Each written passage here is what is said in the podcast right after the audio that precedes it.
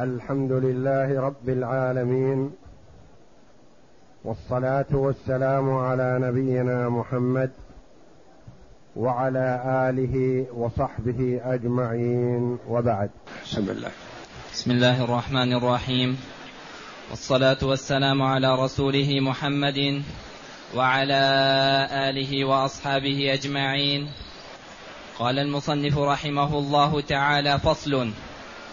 ويسقط ولد الأبوين بثلاثة بالإبن وإبن الإبن والأب. هذا الفصل أورده المؤلف رحمه الله تعالى تحت باب ما يسقط ذوي الفروض. وتقدم لنا وعرفنا أن الورثة ذوي فرض وتعصيب والتعصيب هو من يرث ما أبقت الفروض أو يرث المال كله إذا لم يكن صاحب فرض أو يسقط عند استغراق الفروض عند أخذ الورثة للفروض إذا لم يبق شيء. وتقدم لنا أن بنات الإبن يسقطن بالبنات. ويسقطن بنات الإبن باستكمال البنات الثلثين وأن الأخوات الشقائق ولأب يسقطن إذا استغرقت الفروض التركة ولم يكن لا معهن معصب يعصبهن. إذا استغرق البنات الثلثين ولم يكن معهن معصب. وفي هذا الفصل بين المؤلف رحمه الله تعالى من يسقط الإخوة الأشقاء أو لأب. فقال ويسقط ولد الأبوين وهم الأشقاء بثلاثة ثلاثة يسقطونهم. من هم؟ الإبن.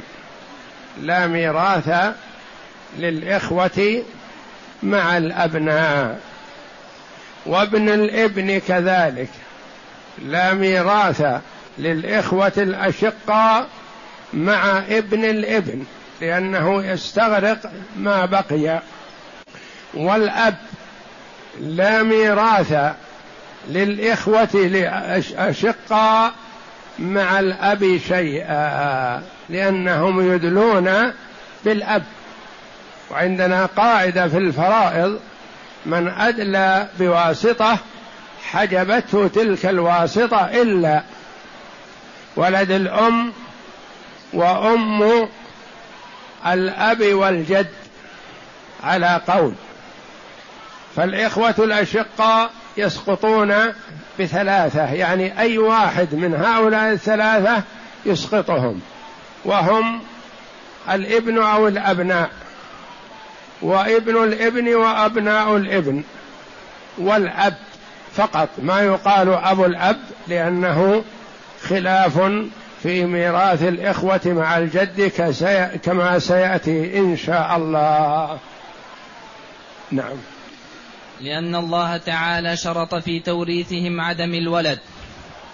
لأن الله جل وعلا شرط في توريث الإخوة والأخ عدم الولد كما في آخر آية من سورة النساء.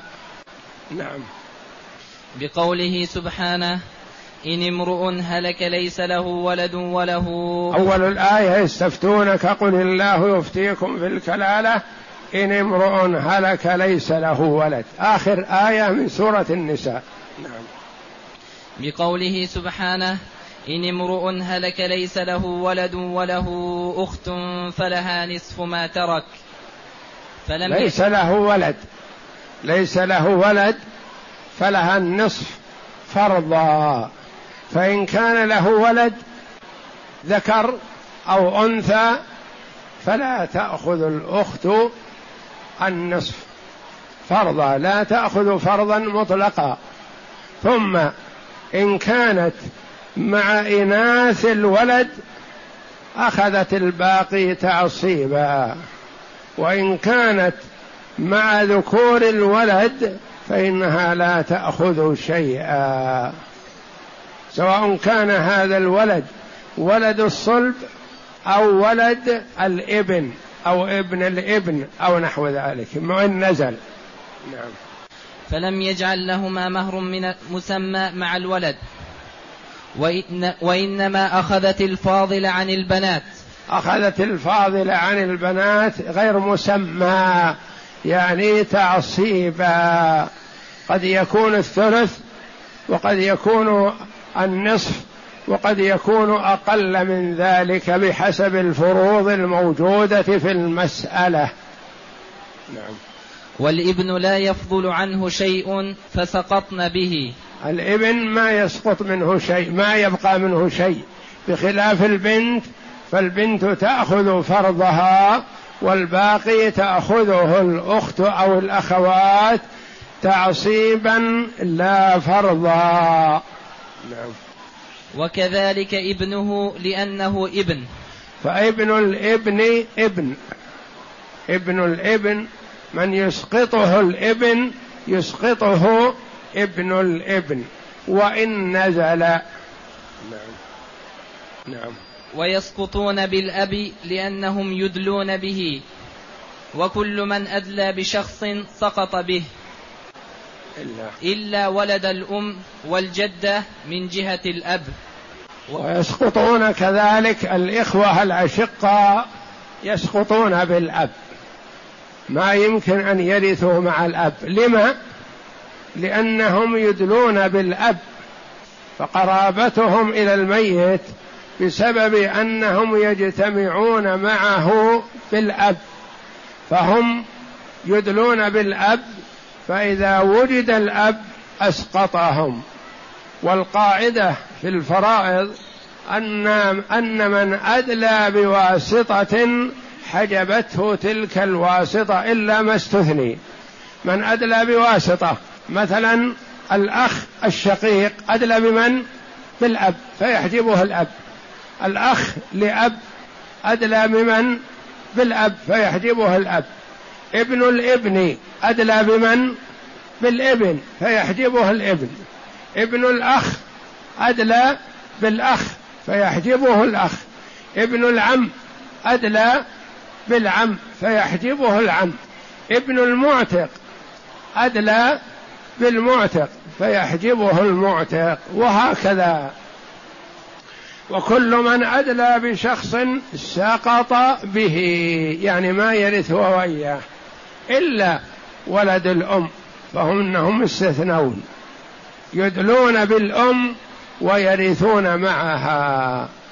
هالك عن أم وأخ لأم للأم الثلث والأخ لأم له السدس. فيرثون معها وإن أدلوا بها. والجدة من جهة الأب أو الجد وإن علا عند من يورث الأم أم الآباء وإن علت. فكذلك الجدة أم الأب ترث مع الأب وإن أدلت به لأنها وإن أدلت به فهي لا ترث من نصيبه وإنما ترث باسم الأمومة. فهي أم الأب تحجبها الأم وإن لم تدل بالأم وإنما أدلت بالأب لكنها ورثت باسم الأمومة فلا ترث مع الأم وترث مع من أدلت به وهو الأب أو الجد وإن على. نعم. ويسقط ولد الأب بهؤلاء الثلاثة لذلك. ويسقط ولد الأب إذا قيل ولد الأب فالمراد بهم الأخ لأب والأخت لأب يرثون إذا عدم الأشقة ويسقطون بهؤلاء الثلاثة. من هم الثلاثة؟ الإبن وابن الإبن والأب. وزيادة رابع من هو؟ الأشقة. يحجبهم كذلك الأشقة. نعم ويسقط ولد الأب. ويسقط ولد الأب بهؤلاء الثلاثة لذلك وبالأخ من مع الأبوين. الأخ من الأبوين هو الأخ الشقيق يعني الذي يدلي بالأب والأم. نعم.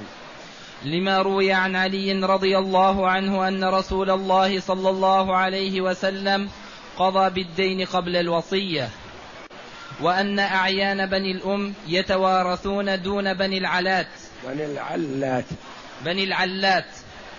الرجل يرث أخاه لأبيه وأمه دون أخيه لأبيه أخرجه الترمذي. هذا الحديث عن علي بن أبي طالب رضي الله عنه أن رسول الله صلى الله عليه وسلم قضى بالدين قبل الوصية. هذا حكم. قضى بالدين قبل الوصية. فعلي رضي الله عنه يفسر الآية الكريمة في قوله تعالى من بعد وصية يوصي بها أو دين.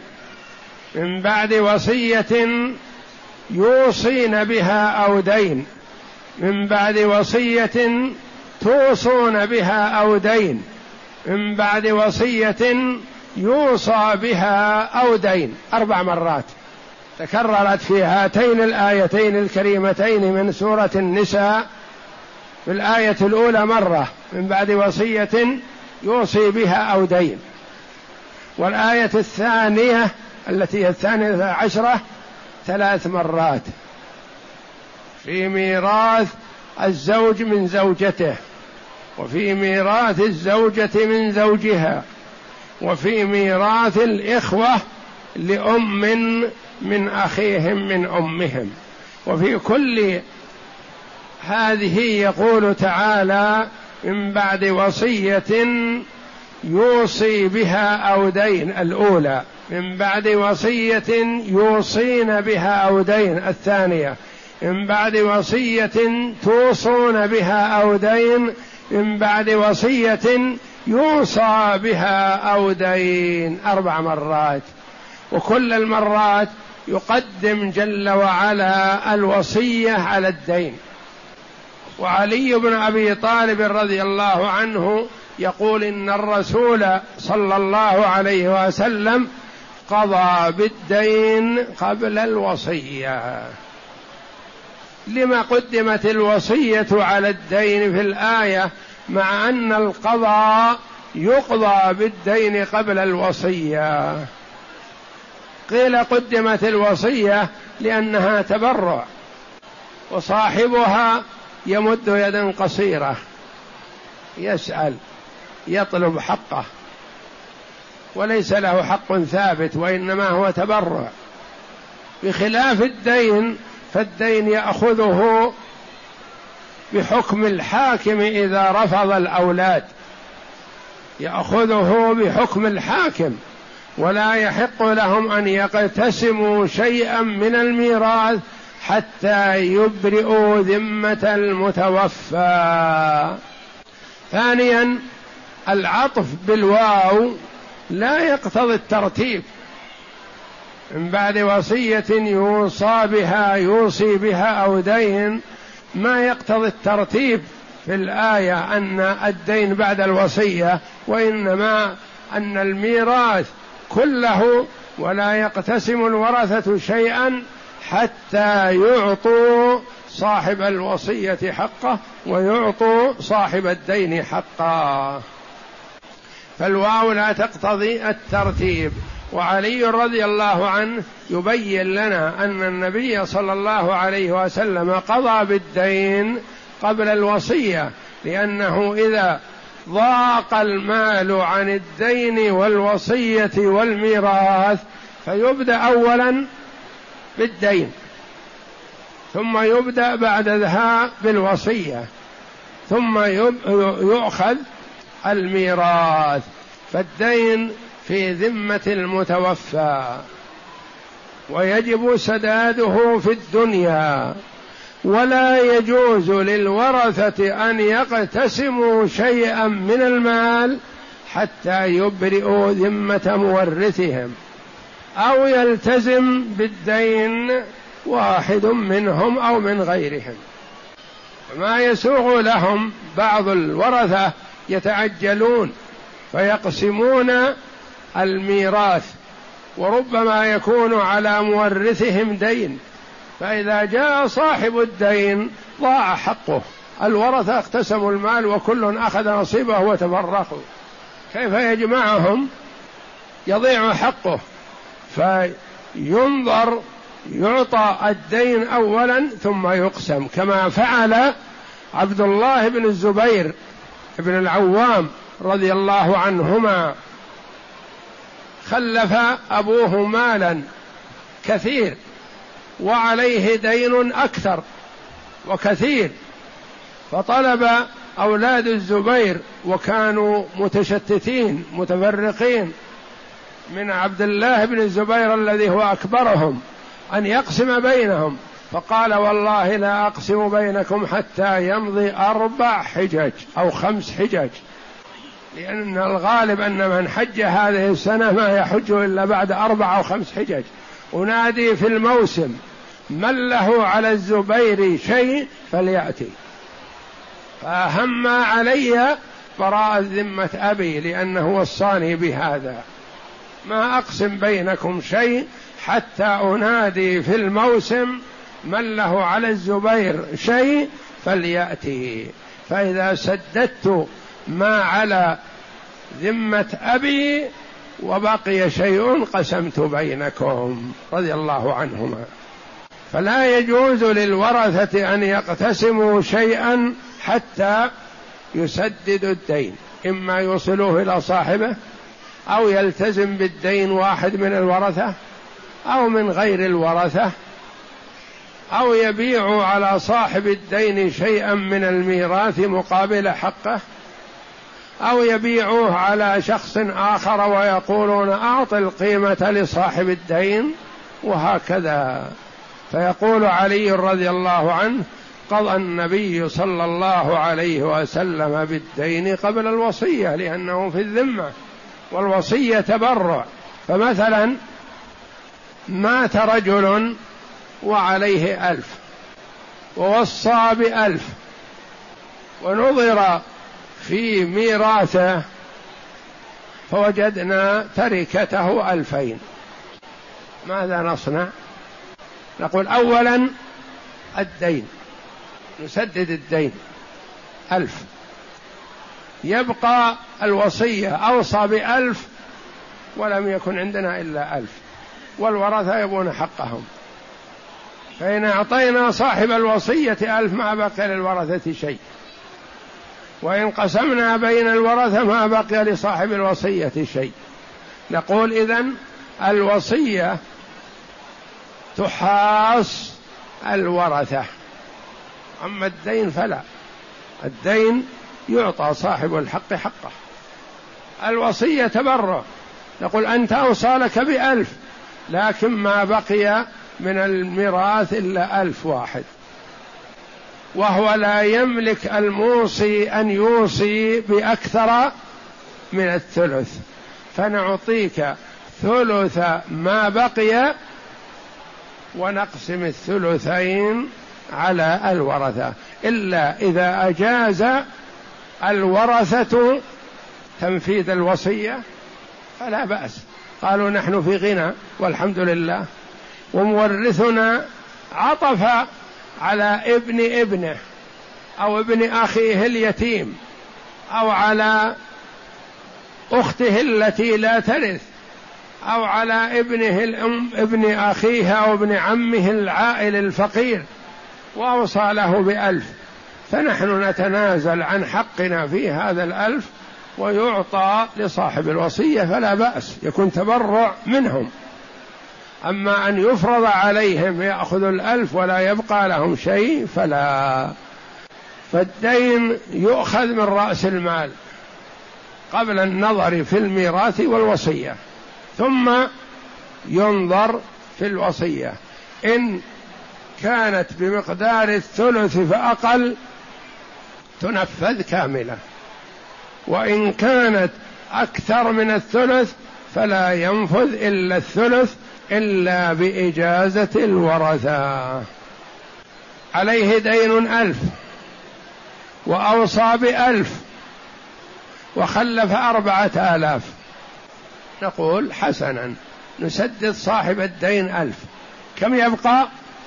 ثلاثة آلاف. أوصى بألف هذا الألف والثلث يعطي صاحب الوصية نصيبه الألف ونقسم على الورثة ألفين. ولا نستشيرهم في هذا لأن الوصية بمقدار الثلث. عليه دين بألف وأوصى بألف وخلف خمسة آلاف. نعطي صاحب الدين حقه ألف يبقى معنا أربعة آلاف. نعطي صاحب الوصية ألف لأنها أقل من الثلث. ولا ننظر للورثة. ونقسم بينهم ما بقي وهكذا. فإذا خرجت الوصية من الثلث فلا ينظر للورثة. وإن كانت أزيد من الثلث فينظر للورثة إن أجازوها وإلا فليس للموصى له إلا بمقدار الثلث. قضى بالدين قبل الوصية.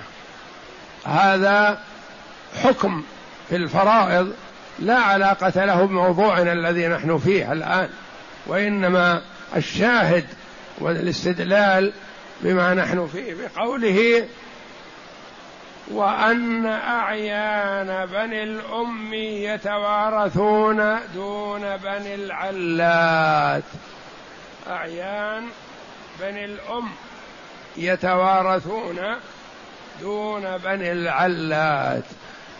أعيان بني الأم المراد بهم هنا الأشقة. يعني الإخوة. إذا كان يجمعهم الأب والأم فإنهم يتوارثون. إذا كان معهم بنو علات علات والعلات الضرائر الجارات يعني لهذه أولاد ولهذه أولاد. فهل يدلون بنو العلات مع بني الأم؟ لا. بنو العلات إخوة لأب وبنو الأم إخوة أشقاء إذا مات الرجل عن ثلاثة إخوة أشقاء وعن ثلاثة إخوة لأب فهل نقسم المال بين الستة؟ لا. نعطيه للإخوة بني الأم مع الأب الأشقة وبنو العلات يعني بنو الضرائر ما يرث بعضهم من بعض إلا إذا كانوا كلهم بنو علات مثلا. عنده ثلاثة أولاد. من ثلاث زوجات. مات أحدهم بقي له أخوان كل واحد من الأب. فإنهم يتوارثون حينئذ لأنهم يستوون. في كونهم بنو علات والمراد بالعلات يعني النساء الضرائر. بنو العلات وكما قال عليه الصلاة والسلام نحن معاشر الأنبياء بنو علات. ديننا واحد بنو علات يعني مثل أولاد الأب من ضرائر شتى. أبوهم واحد الذي هو الأصل الدين التوحيد واحد. والشرائع مختلفة. صيامنا يختلف عن صيام من قبلنا. صلاتنا تختلف عن صلاة من قبلنا. زكاتنا تختلف عن زكاة من قبلنا لكن ديننا ودينهم عقيدة العقيدة واحدة التوحيد واحد.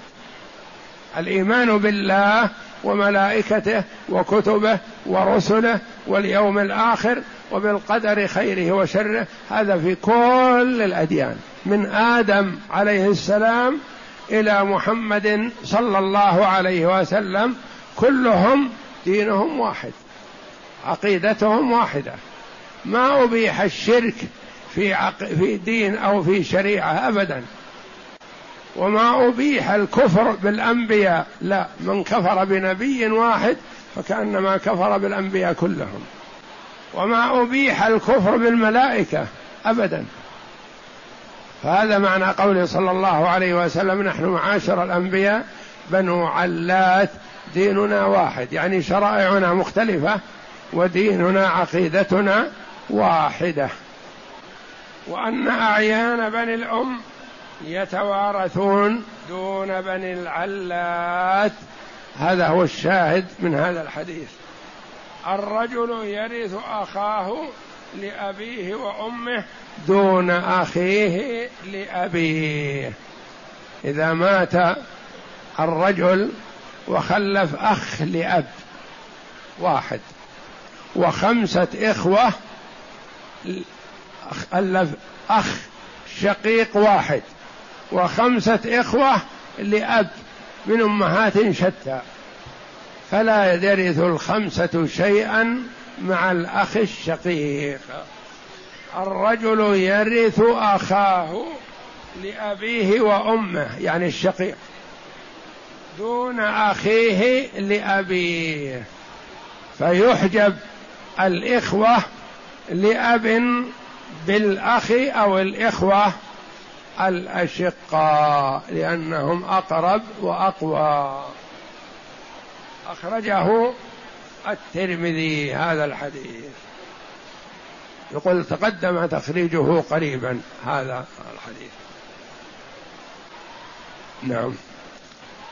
قال رحمه الله وتسقط الأخ وتسقط الأخوات من الأب باستكمال الأخوات للأبوين الثلثين إلا أن يكون معهن أخ لهن فيعصبهن في الباقي. للذكر مثل حظ الأنثيين كبنات الإبن مع البنات. وتسقط الأخوات لأب باستكمال الأخوات لأبوين الثلثين. وجود الأخوات لأب مع الأخوات أو الأخت الشقيقة لها أحوال. إذا كانت أخت شقيقة واحدة فالأخوات لأب سواء كن واحدة أو عشر. يأخذن السدس تكملة الثلثين لأن الله جل وعلا فرض للأختين الثلثين وتأخذ الأخت الشقيقة النصف فيبقى من الثلثين السدس يكون للأخوات لأب بالغات ما بلغنا. فإن أخذ الأخوات الشقائق الثلثين سقط الأخوات لأب إلا في حال أن يكون معهن أخ مثلهن أخ لأب فيعصبهن. أو ابن أخ؟ لا ابن الأخ ما يعصب عماته وإنما الأخ يعصب أخواته وابن الابن يعصب أخته. وعمته التي أعلى منها منه إذا احتاجت إليه ولا يعصب من دونه. وابن الأخ لا يعصب أخواته عماته ولا أخواته. فمثلا أخذت البنات الثلثين ووجد أخت لأب ووجد ابن أخ لأب. فكيف الميراث؟ للأخوات الشقائق الثلثان. بقي معنا الثلث. يا ترى نعطيه الأخت لأب الأخوات لأب؟ لا الأخوات لأب خلاص انتهى حقهن. يأخذه ابن الأخ. ألا يعصب عماته لا. وليس ابن الأخ بالمعصب من مثله أو فوقه في النسب. لا يعصب أخواته ولا عماته ولا بنات عمه. وتسقطه الأخوات من الأب باستكمال الأخوات للأبوين الثلثين إلا أن يكون معهن أخ لهن. هالك عن أختين شقيقتين وأخت لأب وأخ لأب. نقول للأختين الشقيقتين الثلثان اثنان. والباقي للأخ لأب مع أخته تعصيبا. هذه الحالة يرث ترث الأخت لأب مع الأخوات الشقيقات بوجود أخيها المبارك هذا لولا ما ورثت لكنها ورثت به تعصيبا بالغير. قال رحمه الله وتسقط الأخوات من الأب باستكمال الأخوات للأبوين الثلثين إلا أن يكون معهن أخ لهن فيعصبهن في الباقي. للذكر مثل حظ الأنثيين كبنات الإبن مع البنات. كبنات الإبن مع البنات فبنات الإبن يسقطن مع البنات إلا أن يكون معهن أخوهن أو ابن عمهن الذي في درجتهن أو أنزل منهن فيعصبهن. أقسم هلك هالك عن ابن وأخ شقيق. المال للابن وليس للأخ الشقيق شيء. هلك هالك عن أب وأخ شقيق. المال للأب وليس للأخ الشقيق شيء. هلك هالك عن ابن ابن وأخ شقيق. المال لابن الابن ويسقط الأخ الشقيق. فيسقط الأخ الشقيق بالابن وابن الابن والأب. ويسقط الأخ لأب بأربعة بالابن وابن الابن والأب والأخ الشقيق. هل كهالك عن أخ شقيق وأخ لأب. المال للأخ الشقيق ويسقط الأخ لأب لوجود الأخ الشقيق. هلك هالك عن بنت وأخت شقيقة. المسألة من اثنين للبنت النصف وللأخت الشقيقة الباقي تعصيبا. هل يقال لها النصف؟ لا. وإنما أخذت الباقي تعصيبا. هلك هالك عن بنتين وأخت شقيقة. المسألة من ثلاثة البنتين الثلثان اثنان والباقي واحد للأخت الشقيقة. وأخذته فرضا أم تعصيبا؟ تعصيبا. هلك هالك عن بنتي ابن وبنتي ابن ابن انزل منهن واختين واحدة شقيقة واحدة لأب. بنتي ابن وبنتي ابن ابن انزل. وأخت شقيقة وأخت لأب. المسألة من ثلاثة. للبنتين الثلثان اثنان. والباقي واحد للأخت الشقيقة. وبنات الإبن النازلات ما يرثن لأن البنات استغرقن الثلثين ولم يفرض الله جل وعلا للبنات أكثر من الثلثين. والأخت لأب لا تأخذ شيئا مع وجود الأخت الشقيقة.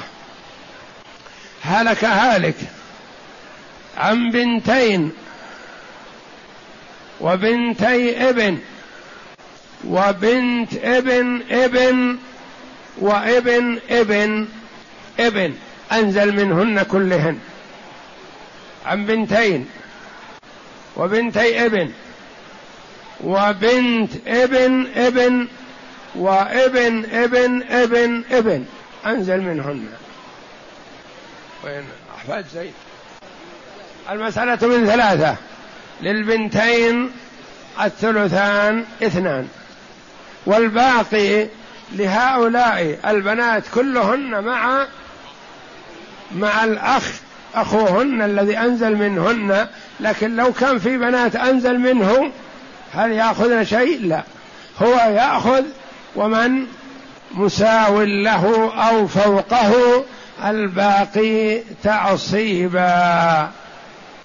هلك هالك عن بنت وأب المسألة من ستة. للأب السدس واحد وللبنت النصف ثلاثة والباقي اثنان للأب تعصيبا. هلك هالك عن بنت بنتي ابن وأب وجد. بنتي ابن وأب وجد. المسألة من ستة. لبنتي الابن الثلثان أربعة وللأب السدس فرضا وله الباقي واحد تعصيبا ولا يأخذ الجد شيئا مع وجود الأب.